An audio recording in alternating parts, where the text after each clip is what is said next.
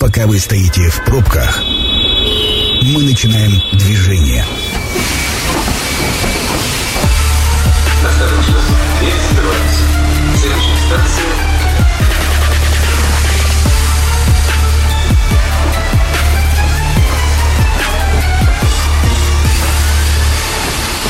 Метро. Главные темы Красноярска. Добрый вечер. Программа «Метро». Сергей Васильев у микрофона. Представляю сегодняшнего гостя. Это экологический активист, председатель Палаты экологических организаций Гражданской ассамблеи края Павел Гудовский. Павел, добрый вечер. Здравствуйте. Да, сегодня у нас а, так вызывающе а, звучит тема эфира «Режим неблагоприятных метеоусловий. Когда в Красноярске начнем дышать чистым воздухом?» И тут стоит вопросительный знак. Попробуем ответить на этот вопрос. Ну, в моем личном представлении он такой больше риторический а, не знаю, сейчас у Павла спросим. А, но прежде чем а, начну задавать вопросы гостю, хотелось бы напомнить вам, уважаемые радиослушатели, о том, что наши мессенджеры работают для вас. Вайбер, WhatsApp, Telegram 89333 28 128. 89333 28 128. Собственно, этот же вопрос я вам адресую. Как вы считаете, что нужно сделать и когда мы задышим чистым воздухом? Да? Что для этого нужно сделать? Павел, давайте теперь к вам. Ну вот смотрите, насколько я понимаю, режим а, неблагоприятных метеоусловий – это вот такая формулировка, которая существует для предприятий. А, ну, то есть э, там сокращение выбросов и так далее, и так далее, и так далее. То есть для простых людей это вот там режим черного неба, да, чтобы было понятно, так или нет, вообще, когда вот эта формулировка в нашей жизни а, появилась? Ну, если мы говорим про режим черного неба, то, что, так сказать, общепринято в общенароде угу. воспринимать э, данные эффекты метеорологические, то это возникло, наверное, э, с года 14-15, ровно тогда, когда у нас за, электро... за электроэнергией стали более щепетильно следить. И частный сектор у нас стал э, отапливаться углем. А когда, ну, я не знаю, э, так сказать, у всех были возможности не платить за ту потребленную электроэнергию, которую э, частные домовладения у нас э, имели возможность использовать для отопления, ну, то просто у нас и черного неба этого не было. А вообще это режим НМУ, так называемый, он объявляется среднесибирским УГМС, это федеральная служба, которая Э, у нас определяет концентрацию загрязняющих веществ, определяет силу ветра и по определенным э, условиям объявляет тот или иной режим. Всего три режима. При первом режиме предприятия должны снижать от 15 до 20 процентов э, выбросов. выбросов да. угу. При втором режиме от 20 до 40, ну и там при третьем от 40 до 60. Но я хочу отметить, что у нас в основном ну вот я за всю свою историю, ну сколько вот у меня есть общественный деятель, больше там, 10 лет в, в вопросах экологии, э, единственный раз в 2012 году у нас появлялся второй режим НМУ, и ну и тогда вот у нас он там продлился один день. И вот тогда вот как раз предприятия лежали, э, работали в рамках э, сокращения от 20 до 40 процентов. А так в основном у нас всегда первый режим – несмотря за, не, на, на то, что э, кусочек загрязнения можно руки высунуть из окна и затянуть его домой. Угу. Но объявляется все равно всегда первый режим. Ну, смотрите, тут же как бы история-то такая, насколько я понимаю, ТЭЦ это же тоже предприятие, да? Конечно. И, а у нас э, как-то так случилось и как-то так сложилось, что чаще всего режим неблагоприятных метеоусловий в зимний период, э, когда антициклон, когда тишь да гладь, ветра нет, и все это, вся эта шапка садится на город город. А, и, а антициклон зимой это холодно, да, мы должны понимать. И здесь, если, а, ну, то есть мы противоречим сами себе, если мы предписываем предприятиям сократить выбросы, то есть у нас котельные должны работать меньше. Ну, соответственно, там та же ТЭЦ должна работать меньше, там при втором режиме, не дай бог, при третьем. А если на улице минус 30, что делать? Есть особенности, как раз вот э, это касается теплоэнергетиков. Они не, то есть для них э, требования не такие, как ко всем предприятиям. Они как раз э, и учитаны их, так сказать, э, социальные, э, социально необходимые действия для того, что, которые направлены на то, чтобы там, так сказать, нести тепло в дома. Угу. И у них в рамках там, первого, второго, третьего режима не такие значительные снижения. Как раз с учетом того, чтобы не, не снижать, это не сказывалось на объемах от производимого тепла. Угу. Поэтому когда мы говорим, что там при первом режиме предприятие 15-20% э, снижает, то теплоэнергетики снижают там процентов 5. Угу. Смотрите, тогда а, вот такой еще вопрос. А, у нас же, получается, есть люди, которые вот следят, контролирующие органы, которые как раз и объявляют о том, что введен режим неблагоприятных метеоусловий. Кто эти люди? И э, это первая часть вопроса. А вторая часть вопроса, а вот, вот этот самый режим, он как бы трансформируется, ну, то есть, э, условно говоря, проходит время какое-то, да, там меняются ли ГОСТы, вообще, когда, э, как, когда официально вот эта формулировка вообще появилась? Есть, ну, понятно, что мы начали использовать это все вот где-то там в 12-14 году, да, а вот э, именно как э, формуляр, когда оно появилось, когда появились те самые органы, которые объявляют о неблагоприятных метеоусловиях, и насколько часто меняются, скажем так, качественные характеристики объявления? Э, орган так сказать, федеральное ведомство, которое у нас здесь расположено, территориальный орган, это Среднесибирское УГМС, Угу. Оно объявляет, то есть оно мониторит и объявляет э, о введении режима неблагоприятных метеоусловий. А насколько оно давно, ну, слушайте, ну, за свою практику оно всегда было. То есть это, это у нас вообще устоявшаяся практика, я так понимаю, с советского времени, и, которая реализуется и по, и по сей день. То есть это э, связано не с тем, что у нас стало возникать черное небо, и появилось это ведомство, и стали вводиться режимы НМУ они были у нас и до этого, просто так сложилось, что у нас э, как раз этот контроль за расходованием электроэнергии, ну, там, частных домовладений, э, как раз те, на которых никак не влияет э, вот того или иного режима НМУ, они как-то пили, то есть их никто не может ограничивать. А, как раз мы просто стали наблюдать, это стала большая проблема социальная. И мы теперь очень часто слышим НМУ, черное небо, а ведомства, они как были, то есть они так и есть, они работают, выполняют свою функцию. А вот, верно, вы заметили, хотели, скорее всего, э, спросить, а, они спрашивали, что, а менялось ли что-то с ну, того да. времени, с тех лохматых годов, когда ну, да, это да, все да. возникло? Вот здесь как раз и Нормативы. в, в этом-то как раз и есть, наверное, и кроется суть проблемы, то, что у нас нормативно подходы, ну, сдвигов нету. Никто не пересматривает э, те или иные параметры, при которых должно вводиться первый или второй режим. Э, у нас э, пару лет назад прокуратура пыталась, даже судилась с УГМС и пытались им, э, так сказать, настоять на том, что когда вы вводите первый режим, а за окном у нас, э, так сказать, в руками можно потрогать э, смог, э, что пора вводить и второй режим, но дело закончилось, к сожалению, ничем. Я знаю, что прокуратура сейчас готовится, так сказать, повторить попытку, то есть поняла э, свои слабые стороны исковые при заявлении требований своих в суде, ну и сейчас э, будет, я так понимаю, уже более тщательно подготовившись к этому вопросу, будет настаивать на все-таки пересмотре именно подходов в, при вводе того или иного режима. Угу. Еще раз радиослушателям напомню о том, что наши мессенджеры для вас открыты. 8 9 3 3 3 28 128. Пишите сюда ваше мнение а, на тему, а, как, как вы считаете, как можно избавиться вот от этого черного неба. Причем а, позволю себе такое вольное отступление. У меня одноклассник а, в свое время переехал в Норильск, работал там, и вот а, когда появились первые сотовые телефоны, он мне прислал фотографию, год какой-то там 2002, буквально там, может быть, третий, на дне города, а, фотография сделана на дне города, там людей не видно. И вот он говорил, вот что типа руку с бутылкой пенного напитка протягиваешь, и все, и не видно, что у тебя в руке. И для меня это было абсолютно удивительно, несмотря на то, что ну, э, в 90-х э, тут у нас предприятий было еще очень много. Да? Если мы вспомним, у нас весь правый берег – это промышленный. И я, приехав сюда в 91 году, выбросы были, безусловно. Иногда просыпаешься, аж глаза режет. Но при всем при этом как-то вот продувалось, проветривалось, э, несмотря на то, что у нас и антициклоны точно так же, вся вот эта история. Ну, я не помню, чтобы вот, вот этого запаха железнодорожной станции повсеместно. А как так случилось-то?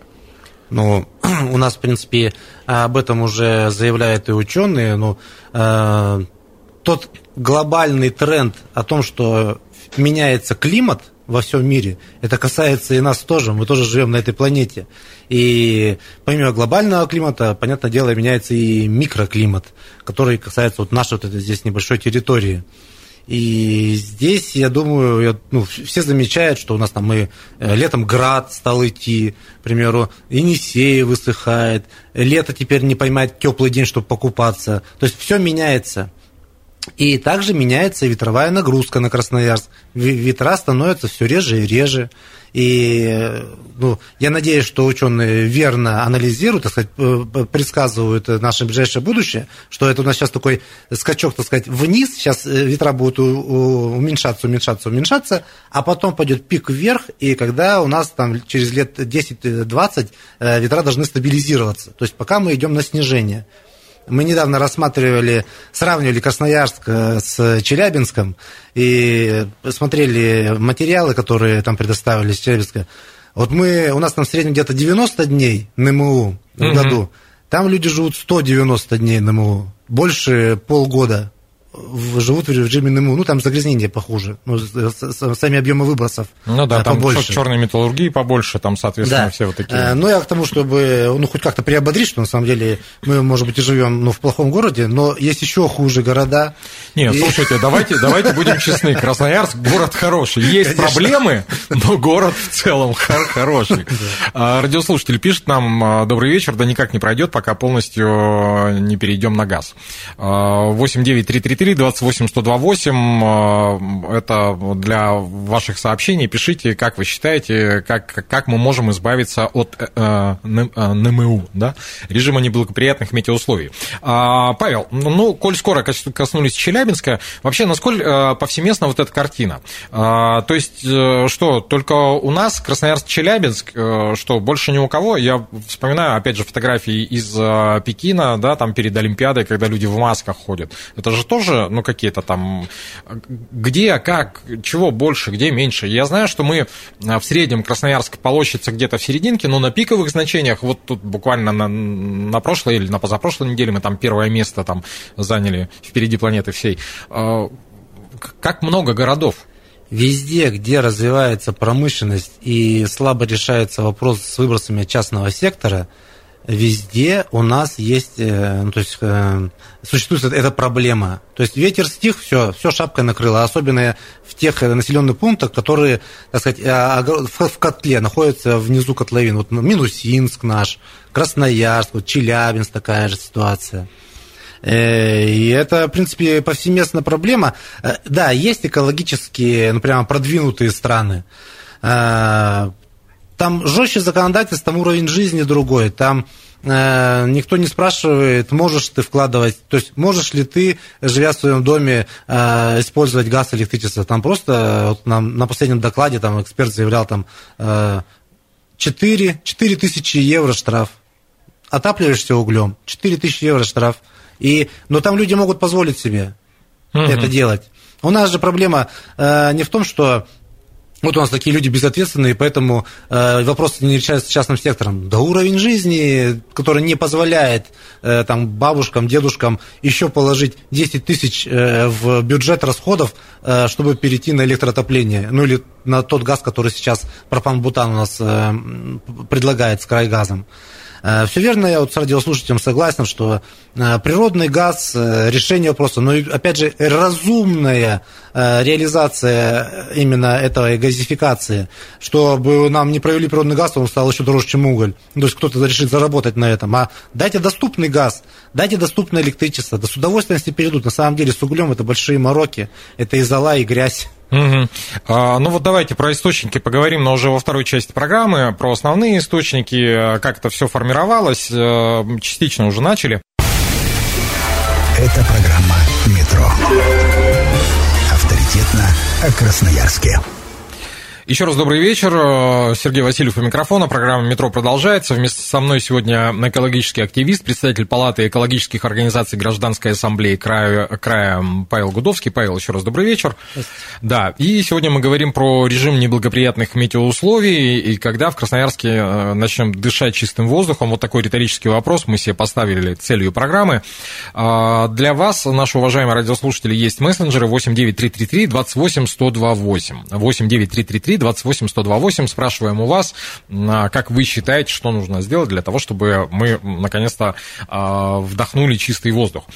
Прежде чем у нас есть один вопрос в мессенджер пришел, но прежде чем я его задам, Павел, давайте разберемся по источникам загрязнения, потому что очень много официальные, неофициальные, там кто-то на заводы, но заводов у нас такое мизерное количество осталось, что, ну вот правда, это не в сказке сказать и не сравнить с тем, что было когда-то. Вот а, давайте по основным источникам, кто занимает первое место, второе, третье и так далее. Ну, у нас есть промышленность, есть автотранспорт, частный сектор и постоянно грязные дороги которые очень плохо у нас убирают, и вот все, что у нас выбрасывает ранее перечисленное, оно с потоком транспорта просто поднимается вверх. Угу. Ну, ну и я бы сказал, что какая-то небольшая доля это несанкционированные выбросы, те, которых вот еще просто не поймали и не поставили их на учет. Угу. Промышленность это имеется в виду крупная, средняя, малая форма.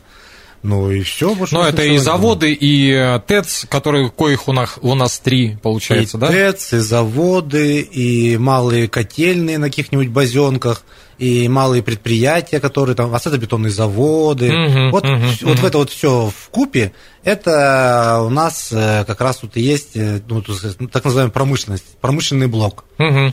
Они выбрасывают, частный сектор выбрасывает. Промышленность просто, о, например, там цементный завод, ТЭЦ-1. А, в общем, те предприятия, которые у нас в рамках федерального проекта «Чистый воздух» а, включены, а, КРАС, за ними мегаконтроль. Ну да. И они светлые, в смысле, в бумажном виде, в отчетах своих, и их прозрачные, их всегда можно увидеть, и от них оттуда контролирующие органы не вылазят они сто процентов, если, так сказать, не будет изменений каких-то там у нас э, в органах власти в части реализации национальных экологических целей э, в нашем государстве, то точно задавят, и они все модернизируются и снизят. Ну, их э, у них есть ответственность, то есть если ты ловишь их за превышение, то сейчас нарабатывается уголовная практика, там рублем пытаются штрафовать, то есть их точно отрегулируют. Э, средний и малый, э, малые формы, так сказать, э, источников загрязнения, которые относятся к промышленности, тоже также всех задавят, ну просто будет всем невыгодно и опасно загрязнять. Частный сектор остается до сих пор у нас вообще вопрос не решается. Все те э, деньги, которые тратят у нас государство на то, что там переводят там на газ, ну, это все равно все дорого. Вот мы с вами опять подходим к тому, что э, частный сектор невозможно даже с учетом государственной поддержки переоборудовать на какие-то более экологически эффективные системы отопления, э, если это не станет, ну, хотя бы чуть-чуть, пускай дороже, чем уголь, но явно не, но не в разы. Не в разы. Mm-hmm. Иначе ну, население ну, не пойдет на это. Ну, я думаю, никто об этом даже и не думает в правительстве. Я надеюсь, что там перейти, как у нас в Европе, штрафовать тех, кто не перешел на в разы дороже отопление. Э, это будет просто вообще неприемлемо. Э, частный сектор, это автотранспорт у нас, э, нужно усиливать контроль за качеством топлива, которое сжигается на, авто, на автомобилях, э, ужесточать контроль по по, по, проведению э, техосмотров. Это касается у нас особенно тех автомобилей, которые как они называются вычищают у себя... Ну, катализатор. Катализатор который... убирают, и у нас, в принципе, вся грязь начинает лететь просто э, напрямую. Э, ну и ну, необходим существенный бюджет, необходимо увеличить существенно бюджет по уборке улиц. У нас сейчас, ну, я думаю, люди, которые ездят и находятся на улицах, видят, что вот центральные улицы еще убирают, выезжаешь там, вон, советский район, ну, все, все в грязи. Э, в час пик это все у нас э, в, поднимается вверх, и в радиусе, наверное, 100-200, а может быть даже 300 метров, все в грязи. Угу. А, ну вот как раз вопрос-то был связан, а, здравствуйте, а электротранспорт решение, решение ли проблемы в нашем городе? От себя добавлю, а, ну вот а, строительство метро, оно насколько существенно снизит выбросы, ну потому что это же одна из причин строительства метро, перегруженные дороги, да, и как следствие как коптилки вот эти, которые там есть нормальные машины, а есть, да, что попало, мы же прекрасно знаем. Ну, вот смотрите, я вот э, лично мое отношение к метро, ну и, в принципе, оно солидарно с мнением многих экспертов. Метро – это у нас, в принципе, для тех, кто ездит на автобусе. Чтобы на метро пересели люди, которые ездят на машинах, это должен быть прямо очень хороший, комфортный транспорт и удобный по логистике. Угу. Если это все э, будет ну, в реале достигнуто, вот эти вот э, показатели, которые необходимы для человека, который э, управляет автотранспортом и ездит, передвигается по городу, то тогда будет определенное снижение и, так сказать, плюс в экологическую карму от строительства метро. Электротранспорт. Электротранспорт, многие у меня уже товарищи пересели, он и удобен. Ну, единственное, вот если у нас, опять же, как ученые говорят, что через сто лет у нас потеплеет там на плюс 5, ну и вообще Сибирь станет э, самой благоприятной территорией во всем мире, где люди будут жить и радоваться – с этой тенденцией электротранспорт вообще решение хорошей проблемы. Но опять же, нужно понимать, что электротранспорту не такой уж экологично. Вот эти батареи, куда их девать, электричество, которым заправлять. Если бы мы это все э, через э, э, ВИА получали, ну, там, через uh ветродуйки, через э, солнечную энергию, то это одно. Но это неэффективно. Мощные источники электроэнергии, это как и было, э, ну, так и остаются либо ГЭС, либо ТЭЦ. Вот у нас э, основной объем э, производит в стране электроэнергии 75% это ТЭЦы и только 25 ГЭСы. Вот у нас все электричество, которым мы пользуемся, это, можно сказать, все, вот мы, то, что сжигается уголь, мы получаем электричество. Чем больше мы будем употреблять электроэнергии, тем больше сжигать будем угля. Угу. Смотрите, у меня еще пара сопутствующих вопросов. Э, ну, по крайней мере, нам так в университете объясняли вот такую штуку, что Красноярск расположен в очень интересном месте, как раз где он, несмотря на то, что он в низине, он в теснине, да, то есть и правый берег э, территориально достаточно высокие, и э, на изгибе находится, и ветры, ну, то есть Красноярск исторически называли ветропыльском, ветры здесь были всегда. А, и одна из проблем, которая которое, ну вот я наблюдаю за свою жизнь в Красноярске, это застройка береговой линии высотными зданиями, то есть э, предотвращение вот этих э, завихрений и протягивания. Согласны вы с этим? Не согласны с этим? Вообще какое-то там отношение вот это, ну потому что застроили берег Енисея за последние 20 лет, будем честны, очень сильно, особенно в низах, там что по правому берегу, что по левому. Э, как вы считаете? Застройка у нас проблема в строительстве, в застройке связана с тем, что у нас просто нет порядка, у нас все хаотично. А ведь на самом деле э, правильной застройкой можно такие обеспечивать ветра. Это же, опять же, относим, э, отнесемся к заключению ученых.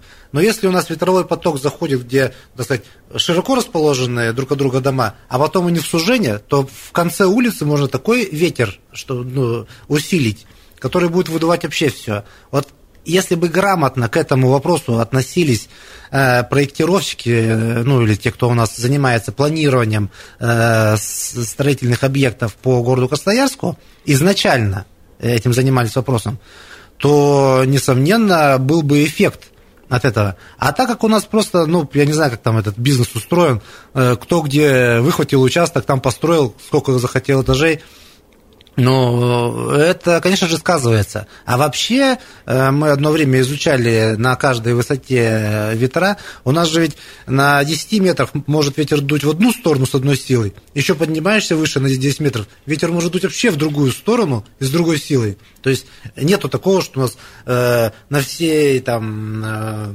на всем диапазоне все в одну сторону дует. Угу. И как раз вот когда мы говорим о высотном строительстве и месте расположения вот этих вот высоток, очень э, важно иметь информацию достоверную, исследование о том, а какая там вообще ситуация метеорологическая – и отсюда уже принимать решение о том, где, как строить. А у нас же все от обратного. Наоборот, сначала всем все раздали, а потом подумали, ох, ничего себе, как все изменилось. И теперь э, среди этих домов идешь, а дышать и нечем. Угу. Ну, то есть я правильно понимаю, что застройка в том числе отразилась на том, что у нас продуваемость города стала меньше. Да. А, еще один немаловажный момент, а, опять же, а, я понимаю, почему мы используем бурые угли, да, потому что у нас а, Канско-Ачинский энергетический комплекс, КАТЕК, и он как раз нас там неглубокое залегание этих бурых углей, но чем они славятся, да, легкая добыча, но очень высокая зольность и достаточно малая энергоэффективность. То есть мы не говорим про коксующиеся, это специализированные, но обычный каменный уголь какой-нибудь, который добывается в Тыве, он в разы, а, эффективнее, а, б, с точки зрения конечного результата, ну, то есть выхлопа, а, сильно меньше там зольность у него, сильно меньше выхлоп. А почему, ну, ладно, черт бы с ним, не переходим мы, а, там, условно говоря, на газ, э, там, дай бог, когда-нибудь дождемся, перейдем.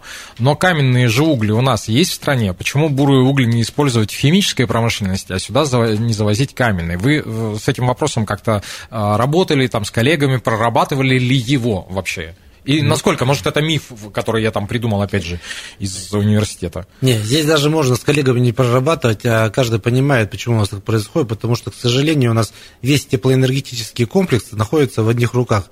У нас э, собственник э, месторождения бурового угля э, тот же самый, который и является собственником ТЭЦ, и тот же самый, который поставляет тепло э, в наши дома. Удобненько. И, и ему это просто выгодно.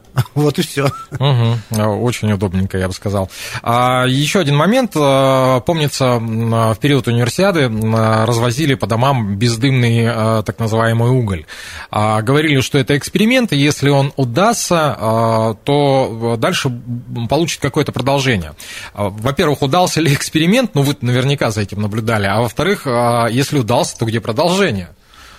Эксперимент, несомненно, удался, и как раз на период универсиады я бы даже его связывал не с тем, что у нас э, бездымный уголь раздали частному сектору, а от того, что у нас высокопоставленные чиновники приезжали федеральные, а когда у нас приезжают первые лица, у нас всегда все чисто сразу же становится. Но частному сектору уже плевать, э, высокопоставленные или низкопоставленные чиновники, они ну, как да. топили бурым углем, так и топят бурым углем. Да.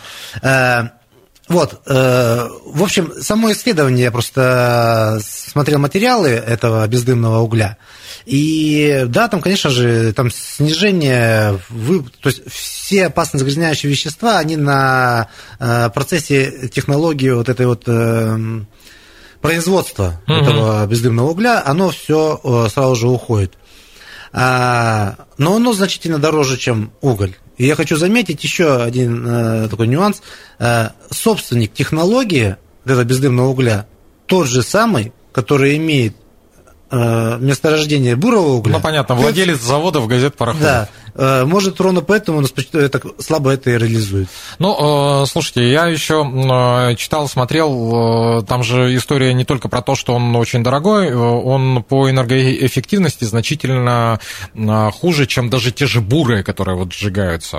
Правда, неправда, не знаю, подтвердите, опровергните.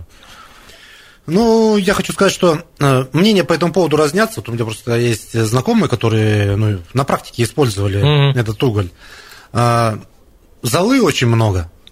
Ну да. А, кто-то говорит, что слабо. Это еще, наверное, зависит от котла, зависит от э, теплопотери того помещения, которым ты ну, отапливаешь. Да, контура там всего остального. Да, то есть тут много вопросов. А, я не думаю, что он прямо как-то там значительно хуже. Просто у него есть другие минусы, нежели там даже у того же самого бурого угля. Угу.